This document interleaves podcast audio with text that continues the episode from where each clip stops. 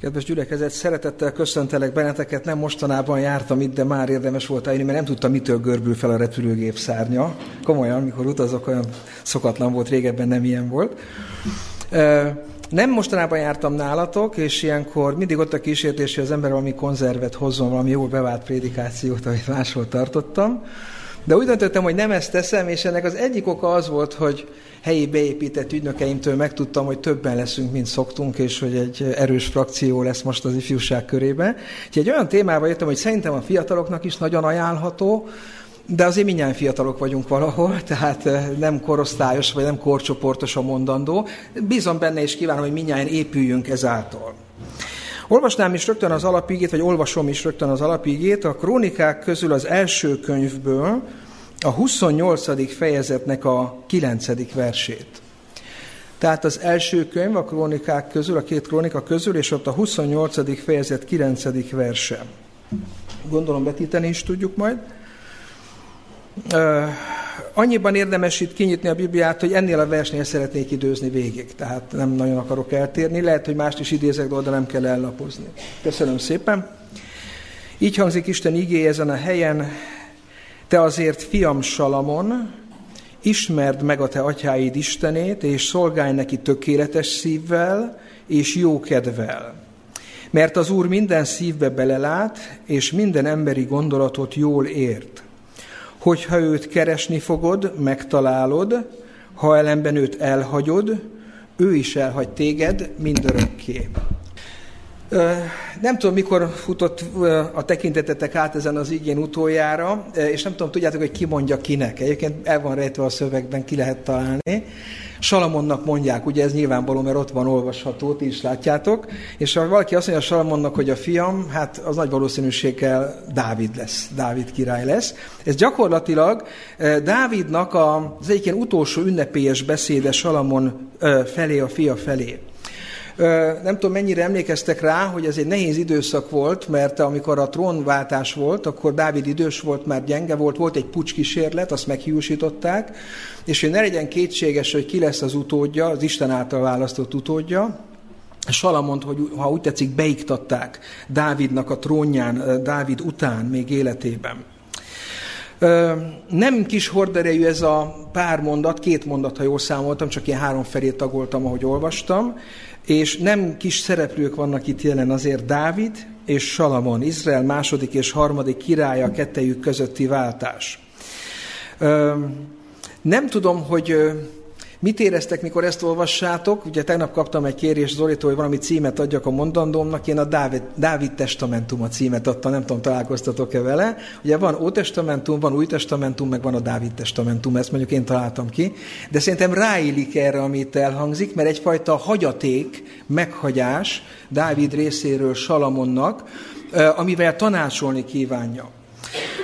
Itt rögtön hadáljak meg, mert ugye elgondolkoztam, hogy kicsit kapcsolódik ahhoz is, amiről itt beszélgettünk abban a csoportban, ahol voltam a Biblia tanulmányozás során az előbbi órában, hogy nem tudom, ti hogy vagytok ezzel, hogy milyen jó lehetett Dávid, vagy bocsánat, Salamonnak, hogy egy nem akármilyen apukája volt. Jó, nem volt hibátlan, én most arra nem akarok kitérni, de azért Dávid, hát mégis egy fogalom a hívők között, hogy milyen jó lehet, hogy neki egy ilyen hívő édesapja volt, mármint Salamonnak, Dávid, és milyen nagy dolog, hogy ettől az édesapától útravalót kapott az életben. Lelki értelemben is. Ugye talán itt hadd jegyezzem meg, mert úgy is akartam, hogy Dávidnak volt egy kevésbé ünnepélyes testamentuma is, akik olvasták a történetet, tudják, hogy megmondta Salamonnak, hogy ki kell vigyázzon, és hogyha baja lesz velük, legfőbb ideje, hogy most már ne legyenek ott. Tehát finoman fogalmaztam. Tehát volt egy, egy praktikus testamentuma is, de volt egy ilyen lelki testamentuma is, és nem tudom, hogy hányan vagytok úgy esetleg, bármely korosztály, tehát minnyájunkhoz beszélek, hogy hát mi nem kaptunk ilyen útravalót a szüleinktől, mert hogy adott esetben nem voltak hívő emberek, vagy nem voltak ilyen mély közösségben Istennel, mint Dávid. És ezért azt gondolom, hogy bármelyikünk, aki ezt az igehelyet olvassa, most közösen olvassuk, magunkra vehetjük, hogy Dávid testamentuma nem csak Salamonnak szól, hanem minnyájunknak szól. Tehát úgy gondoljuk végig, úgy olvassuk, mint hogyha ezt nekünk is mondhatta volna a tulajdon édesapánk, vagy szerintem, ha Dávidon múlt volna, nekünk is ezt mondta volna. Tudnék, ez nem a hatalomról szól, ha megnézitek. Az a másik testamentum szólt a hatalomról, amit itt csak szóban idéztem. Ez egy lelki testamentum. Miben áll, vagy mi áll, inkább így mondom, Dávid testamentumában? Hát nagyon egyszerű, a lényeg az, hogy ismerd meg Istent. Ez azért így elsőre furcsán hangzik, nem tudom ti, hogy vagytok vele, azért Salamon ekkor már nem gyerek volt. Itt idősebb volt legtöbbünkben, sokunknál, tehát azt mondom, hogy sokunknál. Tehát ő már akkor nem a 20-as éveit tapostal, mennyire tudom, és egy Izraelben, ahol az Isten ismerete az egy alap volt. Egy olyan királyi családban, ahol Dávid volt a családfő. Azt gondolnánk, hogy hát ezen Salamon már túl van, hát ő már ismeri az Istent. Ezért elkérdezem meg tőletek, hogy mennyire automatikus ez, mennyire magától értetődő, hiszen minnyáján onnan indulunk az életben, hogy eredendően mi nem ismerjük az Istent. Ha szerencsénk van, egy hívő családba születtünk, és a szerencsénk van, egy jó hívő családba születtünk, ahol úgy ismerjük meg az Istent, amilyen, tehát nem egy torszkép alakul ki, mert az majdnem rosszabb, mint hogyha semmilyen nincsen. Nem természetes az, hogy az Istent megismeri valaki, ez egy nagy dolog, és van még egy kérdésem, hogy az Isten ismerete az szerintetek milyen dolog? Az egy digitális vagy egy analóg dolog, ha már itt szóba jött ugye a repüléstudomány meg a többi. Ugye, mert sokszor mi úgy vagyunk dolgok, hogy vagy van, vagy nincs. De az Isten ismerete is egy olyan dolog az életben, ami lehet, hogy van, lehet, hogy elkezdődött, lehet, hogy növekedsz benne, de nem biztos, hogy ennek van egy plafonja. Tehát amikor azt mondhatod, hogy én már nem tudok növekedni az Isten ismeretében, nekem az Isten már nem tud újat mutatni magából. Én azt gondolom, hogy ha elmondhatjuk azt, hogy mi már úgy ismerjük az Istent, mondanám így, hogy ismergetjük az Istent, már vannak tapasztalataink vele, meg fogalmunk, az nem jelenti azt, hogy nem lehet ebben növekedni, ne lennének ebben perspektívák, ne vehetnénk magunkra mi is Dávid tanácsát. Azt mondja, hogy a legjobb dolog, amit egy emberrel történhet, és a legszükségesebb dolog, hogy megismeri Istent, méghozzá magának és személyesen. Persze itt fel kell tennem azt a kérdést is, hogy na jó, de hát mit jelent ismerni valakit? Akik ti ismeritek egymást, házastársak, barátok, hittestvérek vagyunk, barátok vagyunk, Zolival is régről. Mit jelent az, hogy ismerjük a másikat? Hát nem azt jelenti, hogy tudom a nevét, nem azt jelenti, hogy megismerem az utcán és köszönök neki. Ez azért ezt még nem mondanám ismerettségnek. Szerintem, hogy az igazi mély értelmében az ismerettség azt jelenti, hogy én megismertem, kiismertem a szó jó értelmében mondom ezt a másik embert, és tudom, hogy körülbelül mire lehet tőle számítani bizonyos élethelyzetekben. Tudom, mi az értékrendje. Nem fogok meglepődni, ha ezt vagy azt teszi. Ez egyébként lehet akár rossz dolog is, hogy hát már megint ezt csinálta, na de hát már nem lep meg, mert ismerem. Nem tudom, értitek-e, mire gondolok, utána elmondhatjátok, hogyha máshogy gondoljátok. Én valahogy így definiálnám magamnak azt, hogyha valakit ismerek, hogy tudom, hogy mire számít csak tőle, van vele kapcsolatom, még az is lehet, hogy hat rám, hogy formál, minden emberi kapcsolat is formál, benne van a Bibliában, hogy egymás orcáját élesítjük, azt hiszem valahogy így fogalmaz. És azt mondanám még talán így hozzá utolsóként, hogy akit ismerek, most a szónak az igazán mély értelmében, az fontos is nekem. Tehát nem úgy van, hogy rajta van a listámon, hogy őt is ismerem, hanem ő azért abba a körbe tartozik, akit ismerek, és fontos a, az életem szempontjából, a, és a kapcsolatunk fontos a számomra.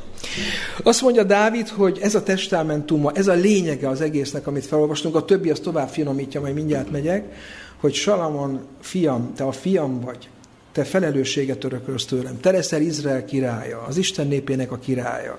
Roppant felelősség nyugszik rajtad. A legelső dolog és a legfontosabb az életedben, hogy ismerd meg Istent. És ez holnap nem fog véget érni. Ez nem úgy van, hogy leérettségizel belőle. Ez egy folyamat, ez egy kiteljesedő folyamat az életedben, te ezzel a felfogással, ezzel a szemlélettel éld az életedet. Ismerd meg az Istent, és hogyha ez meg fog történni, akkor ebből következik valami. Visszatérek az alapigénkhez, fenn van még, ugye? Igen, köszönöm szépen. Azt mondja Dávid, te azért, fiam Salamon, az azért azt gondolom a kontextusra vonatkozik az élethelyzetre, hogy most már végképp itt az idő, ismerd meg a te atyáid Istenét, és szolgálj neki.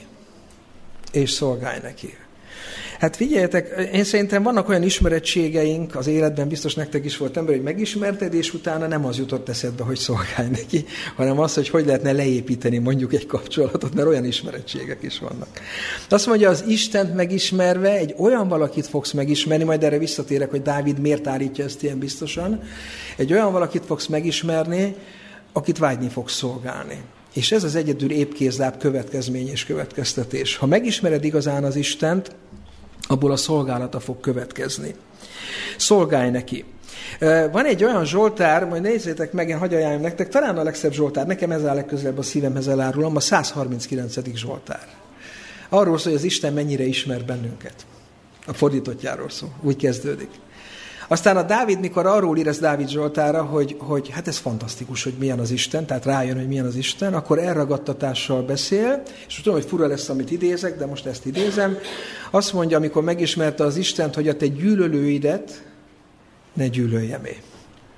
És utána mondja, pozitív dolgokat is mond persze, csak most ezt kiragadtam a Zsoltárból. Azt mondja Dávid, hogy én megismertem az Istent, és rám olyan hatással van. Én annyira csodálom őt. Én annyira hatása alá kerültem. Minden mást kiszorít, kitölt az életemből, ilyen értelemben ennek a fontossága legalábbis, és azt mondja, az egyetlen természetes reakció, hogy én ehhez az Istenhez akarok tartozni, és aki ennek az Istennek az ellensége, az nekem is ellenségemmé vált. Ez egy döntés. Egy ellenállhatatlan erőnek való engedés nyomán egy döntés. Nem marad más, ha megismerjük igazán az Istent, mint alárendelődni, mint önként alávetni magunkat, mint vágyni arra, hogy őt szolgáljuk, egy ilyen urat szolgáljunk. A szolgált miben létére még később visszatérek. Már itt is felvetettem azt a kérdést, sőt ide is írtam magamnak egy ponttal lejjebb, hogy hát ki szeret szolgálni. Mi egy hát, hogy mondjam így, mi egy rettenetesen demokratikus társadalomban élünk, és ezt most akkor értsétek úgy, ahogy. A nyugati világban a demokrácia, egyenjogúság, stb. ezek fétissé váltak. És az azért kell, hogy kimondjam így, mert a Biblia világa nem annyira a demokráciáról beszél, ezt meg kell, hogy mondjuk. Az hierarchikusabb. Itt van ez a téma, azért merem szóba, hogy az Isten azt mondja, hogy mi nem, most hagyd mondjam így, nem haverok vagyunk, nem pajtások vagyunk, én úr vagyok, és ti szolgák vagytok. És akkor most olvasom fel, amire az előbb utaltam, hogy mit jelent szolgálni. Lukács evangéliuma 17. fejezetéből olvasok egy szakaszt, ezt azért talán érdemes megnéznetek, meg kivetíteni is. 17-től 10-ig, bocsánat, 17-ben a 7-től 10-ig olvasom. Egy kis izelítő, mert mi nekünk nincs olyan fogalmunk a szolga életvitelről, vagy mit jelent szolgának lenni. Azt olvassuk itt Lukács evangéliumában, megvárom, hogy megtaláljátok. Köszi, itt már vetítve. Mind kifért vajon? Igen, ugye? Szuper. Azt mondja itt az Úr, maga Jézus beszél itt is, kicsoda pedig ti közületek az, aki ha egy szolgája van, és a szánt vagy legeltet, tehát napközben dolgozik, tüstént azt mondja annak, mihelyt a mezőről megjő, hogy gyere, ülj ide az asztalhoz. Sőt, nem azt mondja -e neki, hogy készíts vacsorámra valót, és felövezvén magadat szolgálj nekem, szolgálj ki engem, majd én, míg én eszem és iszom, és azután egyél és áll te. Tehát elvégezted a munkát a mezőn, visszajössz, akkor még engem kiszolgálsz, én vagyok az úr, és aztán kerülsz te sorra, ezt mondja. És levonja, és bocsánat, azt mondja, hogy avagy megköszöni, bocsánat, avagy megköszöni annak a szolgának, hogy azt művelte, amit néki parancsolt, hogy ez megtörténik? Meg is válaszolja a kérdést az úr, azt mondja, nem gondolom.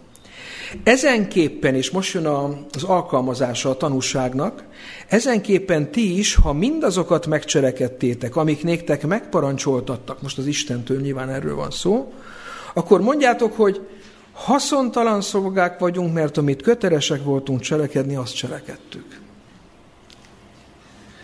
Nem tudom, hogy rátok ez a szakasz, én ezt használom riogatónak. Mert ez azért nem áll közel hozzánk, nem? Hát a, a, ellentétes a demokratikus, meg az egyenjogú, meg nem tudom, milyen elvénk. Most nem, nem bántani akarom ezt az egész felfogást, de tény, hogy nem ebben a felfogásban élnek a mi társadalmaink. Ez a, a cselédvilágot idézi, ugye ezt így mondták régen Magyarországon, hogy de nem elég, hogy te dolgoztál, utána az igazságérzetünk az diktálni, na most akkor már te is pihen, gyere, ülj ide mellém, de pont azt mondja, hogy nem ezt mondja. Az úr azt mondja, hogy most pedig jön az, hogy kiszolgálsz engem, és neked utána jön a te szükségleted, utána kerülsz te sorra, és még utána ki is élezi ezt a kérdést, hogy és vajon meg fogja köszönni? Nem, mert ez az élet rendje, azt tette, ami a rend, és utána ezt alkalmazza. Miért hangsúlyozom ezt annyira nektek? Azért, mert amikor arról beszél Dávid Salamonnak, meg nekünk, mert tegyük magunkével Dávid testamentumát, hogy legyünk az Isten szolgái, az nem azt jelenti, amit néha látok fiataloknál, hogyha hangulatomban még akár segítek is. Értitek, hogy mire gondolok? Szándékosan a, nem a fiatal frakciót nézem, mert nem merek a szemetekben nézni ilyenkor. Tehát, hogy, hogy nem, nem egy ilyen felbuzdulás alapú, tehát, hogy most olyanom van, akkor igen, most nincs olyanom, sajnos most ne számítsatok rám, hanem az, hogy ez egy életelv, ez jelen van, ezt végigviszem az életben, és azt mondja, hogy az Isten szolgálni sem lehet úgy, hogy hát most szombat van, most szolgálom az Istent, meg még vagy két napot belefér. Hanem az, hogy vagy az egész életemet, mindjárt rátérünk, mert ő még azért finomította az állítást, tehát ebbe az irányba folytatja Dávid, és, és vagy mindenemet erre teszem fel, vagy nem. Tehát olyan nincsen, hogy egy kicsit szolgálom. Már bocsássatok meg a hasonlatért, csak most eszembe jutott, hogy egyszer egy nagy humoristánk talán megilleti, hogy a nevét mondjuk a Hofinak volt azt hiszem ez a mondás, hogy a, a dolgozó népet szolgálom, ugye ez van kiírva, nem tudom, még ez van a, a rendvédelmi, tehát a rendőrségi szlogen az ez volt, és akkor a, hát a Hofi poénból így módosított, hogy a dolgozgató népet szolgálgatom. Most innen jutott eszembe a dolog, hogy Isten minket szolgálatra hív, és nem szolgálgatásra hív el, és amikor Dávid azt mondja, hogy szolgálj neki, akkor arra gondol, hogy te, mint Izrael királya, egyénileg és a hivatalodban is az egész életedet rendeld alánnak, hogy az Isten van az első helyen, őt szolgálod a népe javára és az ő dicsőségére. És akkor itt jön az, amit mondtam, hogy Dávid még finomítja is a dolgot, az alapigénket, ha újra kivetítenétek, köszönöm, mert így fogalmaz, ha visszalapoztok adott esetben, a kézben van a Biblia, te azért, fiam Salamon, ismerd meg az Istent, ismerd meg, bocsánat, a te atyáid, atyád Istenét, és szolgálj neki, ugye eddig jutottunk, és két dolgot tesz hozzá. Tökéletes szívvel és jó kedvel. Az előbb kérdeztem, hogy ki szeret szolgálni. Azért nem a lényünk sajátja, legyünk őszinték. Ahhoz kell valami nagyon erős meggyőző erő, találkozás, megismerni az Istent, hogy mi egy nyugati civilizáció gyermeke ezt el tudjuk fogadni, mi szolgáivá válunk valakinek magának az Istennek, és hogy ez egy kiváltság, és így tekintsünk rá. És azt mondja, hogy Isten szolgálni egyféleképpen érdemes, és csak egyféleképpen. Tökéletes szívvel. Ez, amit az előbb ki is fejtettem, ha úgy tetszik, hogy nem szolgálgatok, hanem vagy igen, vagy nem. Egyébként az életben mindenre ez igaz, szerintem, hogy félig nem érdemes semmit csinálni. Vagy igen, vagy nem.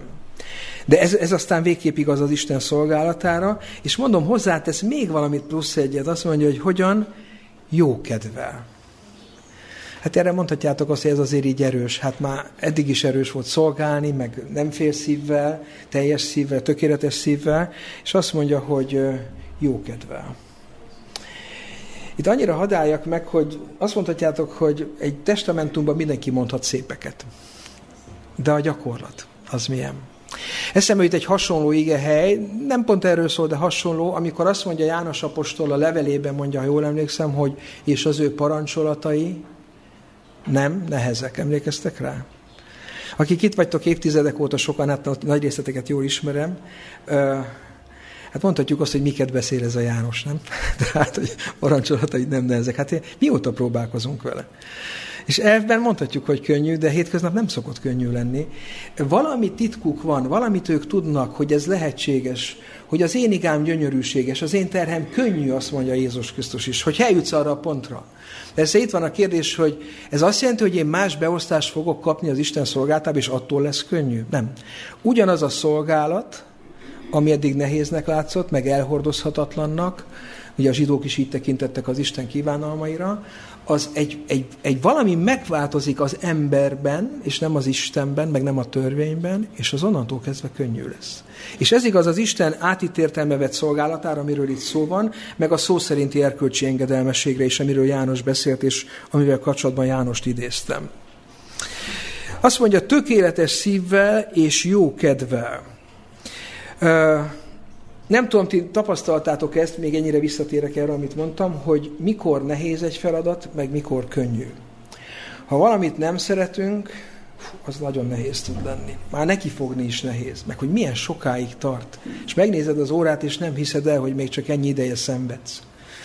Elárom, hogy nekem volt egy olyan, hogy 7.-8. koromban jártam német tanárhoz, magántanárhoz, egy idős úr tanított, ő jó volt, csak én nem voltam még felkészülve erre és azt hiszem négytől ötig tartottak az órák, és megfigyeltem, hogy a gravitációnak ellent mond, hogy az első fél órában olyan nehezen megy lefelé a nagymutató 30-ig, de onnantól befordul a finisbe, és a második fél óra gyorsabban telt el. Én mai napig emlékszek.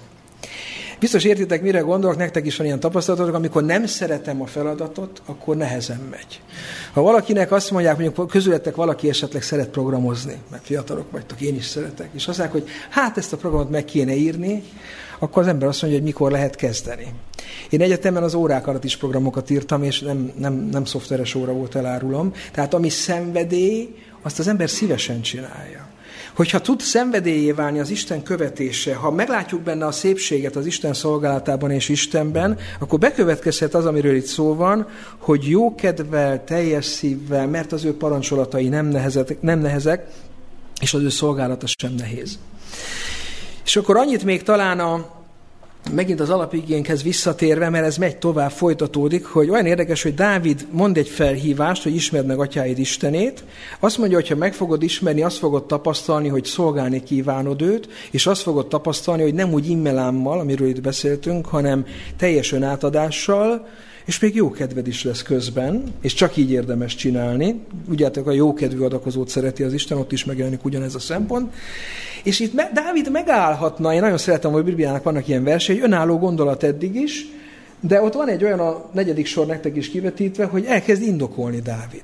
Nekem mindig ez a legklasszabb, mikor nem tézist mondanak, csak ilyen nagy hitigasságokat, hanem azt mondják, hogy azért, mert, és azt mondja, hogy azért tanácsolom ezt, azért tedd ezt, mert az Úr minden szívbe belelát, belát, és minden emberi gondolatot jól ért. Tehát azt mondja, hogy azért is, mert megismeredés méltó rá, mert azért is, mert egy különös kapcsolat fog kialakulni köztetek, tudnék, Isten téged már eleve ismer. Elég jól? Elég jól. 139. Zsoltár. Még nyelvemen sincs a szó, így már egészen érted azt, Uram. Megvizsgáltál engem, ismersz, ismered ülésemet, fekvésemet, felkerésemet, messziről érted minden gondolatomat, nem tudom, hogy néha nem szoktátok úgy érezni, hogy olyan jó lenne, ha valaki jobban megértene. Ez lehet egy párkapcsolatban, alakulóban vagy meglévőben, de lehet egy szülő-gyerek viszonyban is. És nem csak a gyerek érezheti úgy, hogy jó lenne, ha jobban megértenék, a szülő is érezheti úgy, hogy jó lenne, ha jobban megértenék. Itt az előbb épp arról beszélgettünk, jó páran ott voltatok abban a csoportban, hogy Jákob milyen magányos lehetett abban a népes családban. Mert hogy nem lehetett azt mondani, hogy nagyon egymásra voltak hangolva azzal a tíz fiával, akik különben a tizenegyediket majdnem megölték, sőt úgy tudták, hogy megölték, és Jákobnak nem mondták el vagy jó húsz évig. Nem tudom, hogy ti hogy vagytok vele, hogy ti vágynátok-e, vágytok-e egy olyan kapcsolatra, bármilyen emberi relációban, ahol, ahol nem kell magyarázni, mert nem kell, fél, nem kell mindig félreértéseket elhárítani, meg már sokszor elévágni, hogy nehogy, nehogy félreértsenek, vagy elő kell készíteni. És azt mondja Dávid, hogy figyelj, egy olyan Isten fogsz megismerni, aminek párja nincs sem Isten, sem ember vonatkozásában. Azt mondja, hogy az Úr minden szívbe belelát, minden emberi gondolatot jól ért, és azt mondja, egy nagyon különös kapcsolat fog kialakulni, hogy egy egyoldalú kapcsolat van köztetek, mióta élsz, sőt, ő már azelőtt ismert téged, és ezzel, hogyha te hajlandó vagy keresni az Istent és megismerni őt, akkor ez a kör, ami eredetileg félig meg volt Isten részéről, ez bezárul. Ez egy igazi kapcsolattá válik. És szerintem ez egy csodálatos dolog, és egy csodálatos ígéret. Azt mondja Dávid, hogy ez egy egyoldalú kapcsolatból egy kölcsönös kapcsolattá válhat. És tényleg olyan csodálatos Istenünk van, hogy ő minden ember életében erre vágyik, hogy ez a kör bezáruljon. Hogy mi a szeretetét viszonozzuk. Nem azért, hogy ő szeretetet kapjon tőlünk. Én úgy érzem, hogy neki ez egy élmény, hogy a teremtményével egy lelki, szellemi, oda-vissza működő és ható közösséget tud ápolni.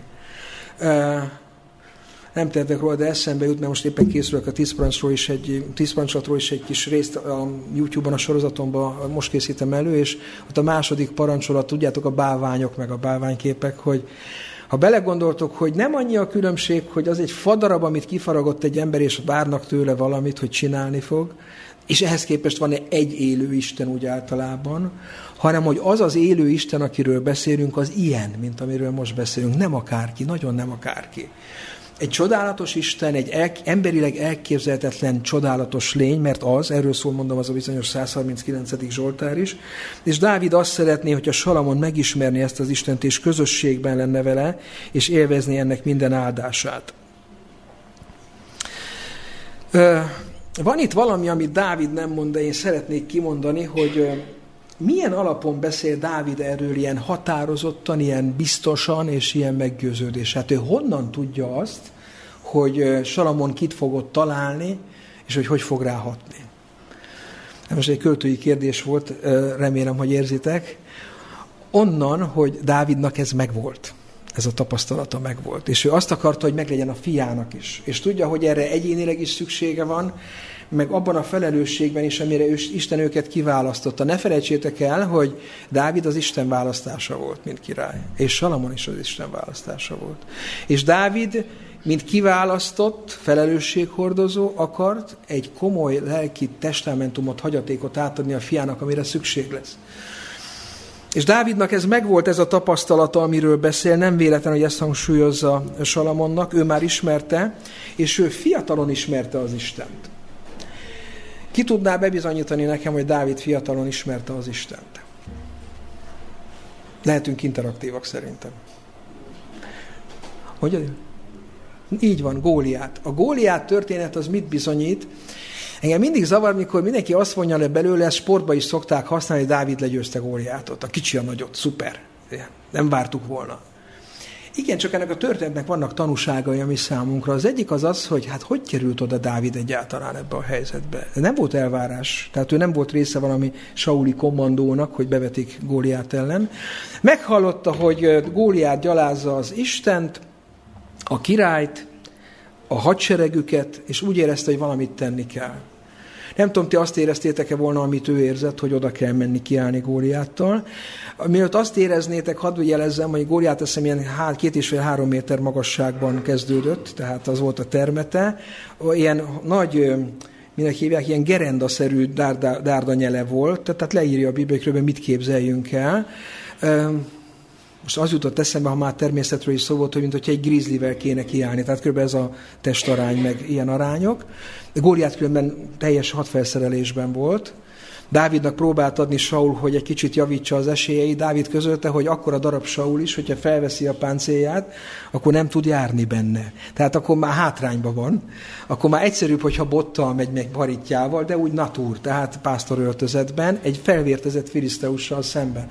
És képzeljétek el, hogy azt olvasok, nem tudom, ki emlékszik rá, hogy Dávid elindult a Góliát ellen, és benne mindig az a kép, hogy legtöbben a közülünk a hit nagyjai, tehát akiknek nagy hite van. Én úgy tudom elképzelni, hogy valahogy úgy mentünk volna előre, hogy minden lépésnél megerősödve a hitbe, hogy megpróbáljuk, tehát hogy valami lesz. Igen, csak a Biblia leírja, hogy ez nem így történt. A Biblia azt mondja, hogy futva ment oda. És az ember ezt nem érti, hogy hát ennyire biztos volt a dolgába. És ennyire biztos volt a dolgába.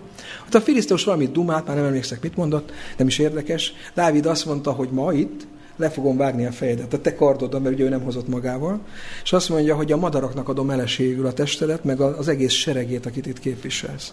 És azt mondja az ember, hogy hát ezért nagyon-nagyon bátor volt ez a Dávid, hogy honnan vette? Tehát hogy, hogy mert oda menni? Hogy nem félt? Aztán hogy mert ilyeneket mondani?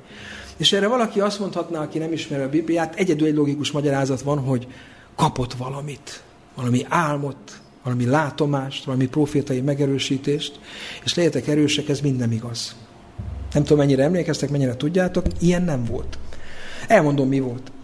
Dávid ismerte az Istent, belekerült egy helyzetbe, olyan látogatóba volt ott, azt tudjátok, tehát elemózsiát itt a testvéreinek, hát hallja, hogy itt mi folyik. Izrael egész sereg ott cidrizik, nem mernek vele kiállni, nem tudják, hogy mi lesz, és akkor Dávid azt mondja, hát de kicsoda ez a körülmetetlen filisztóság, hogy meri ezt? Hát ti miért hagyjátok ezt? És képzeljétek el, hogy lemegy, és megvívja a harcot, és a végét ismeritek, nem az az érdekes ebből a szempontból. Kedves gyülekezet, kedves fiatalok, kedves régebben fiatalok, eh, magamat is odasorolom. Nekem az a döbbenet ebben a történetben, hogy Dávid mindent egy lapra tett fel, és biztos volt abban, hogy az Isten nem fogja magára hagyni, és cselekedni fog az ő javára. Az csak a történet érdekességeként teszem hozzá, hogy két dolog találkozott ebben a helyzetben is, ami szokott, az isteni, meg az emberi. Tudjátok, mi volt az? Az isteni az volt, hogy ez a fésztes ez nem akart hinni a szemének, hogy ilyen van. És így felcsapta a sisakrostét, és hát úgy tárgyaltak. Ez volt az isteni, hogy feltárta egy gyenge pontját. Az meg az emberi volt, hogy Dávidnál kellett, hogy legyen egy paritja, meg kellett tudnia jól paritjázni, és hát leszette egyből egy. Tehát eltalálta a filiszteust, az elvágódott, utána pedig hát elvégezte a többit, azt most nem részletezem. Nem tudom, hogy mennyire érzitek, én ezt akarom kidomborítani, hogy akkor ismerem az Isten, például, ezt mondtam az elején, emlékeztek, hogy amikor tudom, hogy kitől mire számítsak. Dávid azt mondta, hogy ő megismerte az Istent, és egy ilyen helyzetben ő csak egy dolgot tud az általa ismert Istenről elképzelni, hogy ebben támogatni fog és a segítségére lesz. És ez történt. Dávidot igazolta az idő. Akkor már csak egy kérdés van hátra, hogy Dávid hol és hogy ismerte meg az Isten. Nem tudom, mennyire tudjátok, hogy mennyi idős volt ekkor Dávid. Nem tudjuk pontosan, én szerintem olyan 15-20 között lehetett valahol. Én úgy satszolom. Tehát befért volna a frakcióba. Hogy lehet, hogy ennyi idő alatt megismerte az Istent? Emlékeztek rá, hogy mi volt Dávidnak előtt a... Hát most nem tudom, szabadidős elfoglaltság volt ez, vagy jobb szülők voltak akkoriban, aztán rábíztak feladatokat a gyerekekre. Dávid a nyájat őrizte. És amikor mondja a király neki Saul, hogy hát ne, hát figyelsz, te nagyon fiatal vagy, meg ilyen nyegle, meg, vagy már, bocsánat, nem nyegle, hanem ilyen, hogy mondják ezt, ilyen nyámnyira, szóval olyan gyengébb felépítésű, mint a filiszteus. Azt mondja, hogy hát az gyerekkorától ezt tanulta, a hadakozás, meg akkora darab, hát te nem mehetsz vele szembe. És emlékeztek, hogy Dávid mivel érveli ki a jogot, hogy ő elmehessen? Azt mondja, hogy hát ő meg a bárányokat őrizte, az igaz, hogy nem az, mint a filiszteusok hadiskolája, de hogyha jött oroszlán, vagy medvét mond, azt mondja, hogy az a másik, és elvitt bárányt, akkor hát mondjuk hogy nem úgy volt, hogy keres egy biztos pontot fedezéknek, hanem azt mondja, hogy neki darabra el kell számolni otthon apjának a bárányjal. Szóval utána mentem, ezt mondja, nincs okunk kételkedni, mert a filiszteusnak is utána ment. Megfogtam azt a szakát, azt mondja, aztán adott neki. Hogy képzeljétek el, hogy szabadfogású birkózás oroszlánnal, meg medvével. Szóval mit nekem ez a filiszteus? De nem neki, nyilván az Istennel. Kedves gyülekezet, kedves fiatalok, én azt gondolom, hogy ez azt mutatja ez a történet, hogy Dávid ismerte az Istent, meg lehet ismerni az Istent. Ilyen nagyon éles helyzetekben is lehet számítani arra az Istenre, és bejött az a számításra, hogy cselekedni fog, nem önmagáért, már Dávidért, hanem Istenért, meg a népért, meg az Isten ügyéért, és ez fiatalon is megtörténhet, mert Dávid fiatal volt. Persze ehhez mi kellett? Dávid azért egy aktív, tevékeny, felelősségteljes életet élt már fiatalon is rábízták ezeket a javakat, amikről beszéltünk. Nem tudom, hogy vagytok vele, itt két dolgot ez is hagyd tegyek hozzá. Az egyik az az, hogy mivel, bocsánat, mivel, mivel töltjük az időnket, Nekem még megadott az a kiváltság, hogy a Magyar Néphadsereg állományában szolgálhattam egy éven keresztül, és nem én kerestem, de ők kerestek, én meg nem mondhattam, hogy nem, egy évre elmentem, és ott voltak olyan feladatok, hogy, tehát hogy mondjam, ott nincsenek alternatív programok, így szerveződik a hadsereg, tehát hogy ők azt mondják, hogy most RPG-s kiképzés van, ez a bárról indítható páncélökkel, én az voltam különben, elég jól csináltam, nem dicsekvésből mondom, és úgy voltam, hogy ha már ott vagyok, háromnapos volt az elméleti része, hát figyelj, ma is el tudom mondani. Figyeljetek, ha már ott vagyok, ez hagy legyen egy testamentum, ez tőlem, ez nem Dávid, hogy vagytok élethelyzetekbe, lesznek még, főleg fiatalon, de hát mi is, akik már nem olyan fiatalok vagyunk. Hát ha egyszer úgy se tudsz más csinálni, akkor érdemes jól csinálni, nem? Tehát az iskolában is így voltam, hogy van, aki eljár az iskolába azért, hogy ne figyeljen az órán, aztán otthon meg megy az ideje, hogy ó, hát nem érti, nem tudja. Fordítva, hát ha már úgyis ott vagyok, mit csináljak? Akkor meghallgatom, megértem, megtanulom, otthon kevesebb dolgom lesz vele. De próbáljátok ezt szerint élni, és ez igaz a hitbeli dolgokra is, hogy sosem tudod, hogy mikor lesz annak a, arra szükséged, amit egy olyan élethelyzetben tanít meg neked az élet, mondják az emberek, vagy tanít meg az Isten, aki megenged élethelyzeteket, hogy egyszer majd szükség lesz rá. Dávid így oroszlánnal, medvével pankrátorkodott, bocsánat, hogy így mondom, mert az élet ezt követelte, és amikor jött a góliát, akkor ez már neki nem volt súlycsoport. Tehát ez ugyanaz volt, hogyha úgy tetszik. Ez az egyik tanúság. A másik az az még mindig az időnél maradva, hogyha akkora élmény az Istent megismerni és az Istennel járni, hogy az Dávid Salmonnak mondja. És ahogy az általam most idézett Dávidi történet mutatja, mert vegyétek észre, ez egy gyakorlati alkalmazása volt az Isten ismeretnek, a Góliát féle eset. Ha ilyen nagy dolog az Istent megismerni, az Istennel járni, ez egy más, ez egy pozitív, ez egy jobb életforma, akkor én azt gondolom, hogy ezt nem is érdemes halogatni. Nem? Hát minél előbb, annál jobb. Eszembe jut a példázat, nagyon szeretem, pont most volt téma nemrég a saját gyülekezetemben érden, délután beszélgettünk erről, a szülőmunkások példázata, azt hiszem az a neve ennek, ugye, amikor a 11 órások a végén jönnek. Nem tudom, emlékeztek -e rá, az a rövid lényege, hogy reggel hatkor elindított egy csapatot a gazda a szőlejébe, megalkuttak, meg volt, azt hiszem 10 pénzben megalkuttak, aztán kiment kilenckor, meg délben, meg háromkor, és még ötkor is kiment, pedig hatig tartott a munkaidő, és erről szól a példázat, hogy újabb csapatokat küldött ki, ha már szóba hoztam, hadd mondjam, hogy csak a reggeliekkel alkudott meg, a többieknek azt mondta, hogy ami igazságos, azt megadom. Ezt mindenki úgy értette nyilván, hogy hát időarányosan az már csonkanap lesz. 11 órások érti, 11 órakor is kimegy a piacra, és azt mondja, ott is talál megint embereket, azt mondja, hát ti mit csináltok itt?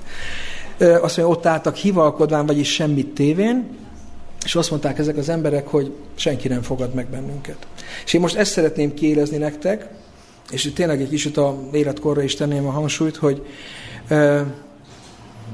most azok nyertek ebben a példázatban, akik egész nap nem kellett, hogy dolgozzanak, és a végén egy órát dolgoznak, és ugyanazt megkapják, mert ez a történet vége, ez egy külön tanúság, erre most nem térek ki. Most az nyert, aki 11 órán át nem dolgozott, és csak az utolsó órát kellett dolgozzon, és ugyanannyit kapott, mint aki 12 órát dolgozott, vagy az nyert, aki ebben a megbízatásban, ebben az értelmes munkában, mert ez egy példázat, ez az Isten szolgálatáról szól különben, már korán beállt, ha nem is reggel, de mondjuk 9-kor vagy 12-kor ahhoz képest, akik délután 5-kor álltak be. Értitek a kérdésemet, nem? Tehát, hogy most mi számít nyereségnek? Hát modern fejjel gondolkozva azt kell, hogy mondjam, hogy aki 12 órát dolgozott és ugyanannyit kapott, mint az, aki csak egy órát, hát az, arra csak egy szó van, az sem magyar szó, az úgy mondják, hogy loser. Biztos hallottátok már.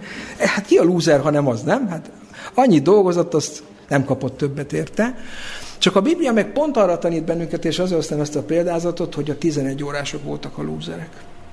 Azért, mert e, ez egy olyan szolgálat, amiről itt szó van, ami nem strapa, nem robot, hanem ez egy felemelő, megtisztelő, embert nemesítő, felelősséghordozó, az Isten szolgálata, amiről itt végig beszélünk, és ha valami jó, ha jó a gazda, ha jó a munka, ha jó a szolgálat, a jó a fizetséget nem mondom, de még az is megeshet. Egyébként itt elég jó a fizetség, egy örök élet, úgy tudom, tehát ezt mondták, és biztos. Akkor minél előbb, annál jobb. Nem tudom bennetek miért, az is lehet, mert van ilyen, aki azt mondja, hogy hát ez nagy elhatározás a hit útjára lépni meg önmegtagadás, szerintem ezt kár halogatni, de akiben már be is érett, az pedig végképp ne halogassa, hanem örüljön és ragadja meg ezt a lehetőséget. Azért, és akkor a végéhez érek én is mindjárt a mondandómnak, mert Dávid egy figyelmeztetést hozzáfűzött, ez a lábjegyzete Dávid testamentumának, így is mondhatnánk, megcsillagozta, mint a banki szerződéseket szokták. Köszönöm szépen.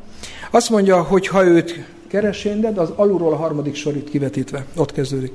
Hogyha őt, hát keresénded, ez régi, tehát keresni fogod, ha, ha keresed a megismerést, így is mondhatjuk, akkor meg fogod találni. És te is megismered azt az Istent, akit én ismerek, akiről én most beszéltem nektek, hogy Dávid mennyire és hogyan ismerte. Tehát, hogyha keresed, megtalálod, ez mm, okokozati összefüggés, az jön utána, ez egy stabil összefüggés, be fog következni, ha ellenben őt elhagyod, ahelyett, hogy keresnéd, másfelé indulsz el, akkor ő is elhagy téged mindörökké. Tehát a tét az, hogy ez nem egy, egy jó opció az életben, hogy most vagy megismerem az Istent, egész jó, hogyha megismerem, meg szolgálom, azt mondja, hogy vagy rákanyarodsz arra a vágányra, vagy vele viszed tovább az életedet, vagy ha ez nem történik meg, Nyilván vár, sokáig vár, a mi életünkbe is vár, akiknek már több telt el az életből, de eljön az a pont, amikor ez elhagyássá keményedik, akkor az lesz a következmény, hogy ő is elhagy bennünket. Kedves gyülekezet, én azzal zárnám a mondandómat, hogy Dávid testamentuma szerintem egy gyönyörű testamentum, mély mondani valója van, és nem csak Salamon veheti magára, bármelyikünk magára veheti, kívánom, hogy vegyük magunkra, inkább így mondom. Azt mondja Dávid, hogy ő jobban ismer bennünket, annál is, hogy mi el tudnánk képzelni egy ismerettséget. Mi ezt nem tudjuk elképzelni, hogy valaki így ismer valakit, a nő bennünket. Az életünk pedig arról szól, hogy viszonozzuk ezt az ismerettséget, és bezárul-e ez a kör az életünkben, teljessé válik ez a kapcsolat. Azt mondja Dávid, hogy akinek az életében nem, az az élet nagy vesztese. Az hiába élt, az el fog kárhozni, az a lúzerek lúzere, hogyha már ilyen modern szót használtam, szándékosan különben. És talán egy igével zárnám a mondandómat, mert olyan szép lezárás ennek a gondolatmenetnek úgy érzem, ez Jeremiás 9, 23-24, azt is kérem, hogy vetítsük ki, ha lehet. Tehát Jeremiás 9, 23-24. Köszönöm. Ezt mondja az Úr, tehát a proféta azt mondja, hogy neki ezt mondta az Úr, ezt üzeni általa, ne dicsekedjék a bölcs az ő bölcsességével, se az erős, az, bocsánat, az erős se dicsekedjék az erejével, a gazdag se dicsekedjék gazdagságával, hát amivel az emberek szoktak, azokat sorolja, hanem azzal dicsekedjék, aki dicsekszik, nem szép dolog dicsekedni, de ha már nagyon akar, azzal dicsekedjen, aki dicsekszik, hogy értelmes és ismer engem, az alapigénkre emlékezzetek, tehát ismer engem, és úgy ismert meg, hogy én vagyok az Úr, aki kegyelmet, ítéletet és igazságot gyakorlok ezen a földön, és úgy ismert meg, hogy én ezt azért teszem, mert ezekben terik kedvem. Én úgy gondolom, úgy gondoltam, hogy olyan szépen keretbe foglalja ezt az egész mondandót, a nyitányt, ez az íge, ami Jeremiásnál olvasható, aki Dávid után élt olyan 400 évvel körülbelül, akkor kapta ezt az üzenetet. Azt mondja, ez az íge azt mondja szó szerint, hogy ezt mondja az Úr, hogy az Isten kifejezetten arra vágyik, hogy mi ismerjük őt, hogy ez a kapcsolat záruljon be. Legyen teljesé ez a kör, és én azt kívánom minnyájunknak, fiataloknak, átmenetileg már nem annyira fiataloknak, stb., majd újjászületünk, és akkor más lesz, mármint úgy értem az újföldön. Tehát, hogy minnyájunknak azt kívánom, hogy azt, amit Dávid kíván Salamonnak, azt minnyáján meg tudnánk tapasztalni a magunk életében, és ugyanazzal a meggyőződéssel, amivel ő ezt mondta Salamonnak, át tudnánk adni azoknak, akiket mi szeretünk, a gyerekeinknek, a leendő gyerekeinknek és mindenkinek. Amen. Menjen jó atyánk, hálás szívvel jövünk hozzád most közösen, köszönetet mondva ezért az ígéért, amiben annyi minden foglaltatik benne. Köszönjük, hogy Te jónak láttad azt, hogy lejegyzésre kerüljön, hogy megtudjuk azt, hogy mi volt ennek a hívő királynak a hagyatéka, a hívő fia számára, aki előtt ugyanez a nagy hivatal, magas felelősség és elhívás állt. A mi életünk talán nem ennyire összetett, nem ennyire felelősségektől megterhelt, mint az övék volt, de mi is érezzük, hogy ugyanarra van szükségünk, amit Dávid kívánt Salamonnak, ahhoz, hogy a saját életünk is előre haladjon, és hogy be tudjuk tölteni mindazt a felelősséget, ami az életben, a családunkban, a munkánkban, a te szolgálatodban ránk hárul. Köszönjük, amit megértettünk ebből az üzenetből, és köszönjük azt, hogy te valóban csodálatos Istenünk vagy, aki tökéletesen ismersz, és ehhez képest olyan szomorú, olyan szánalmas, hogy sokszor sok-sok év után is, amit mi hitben töltünk, olyan töredékes a mi megismerésünk irántad.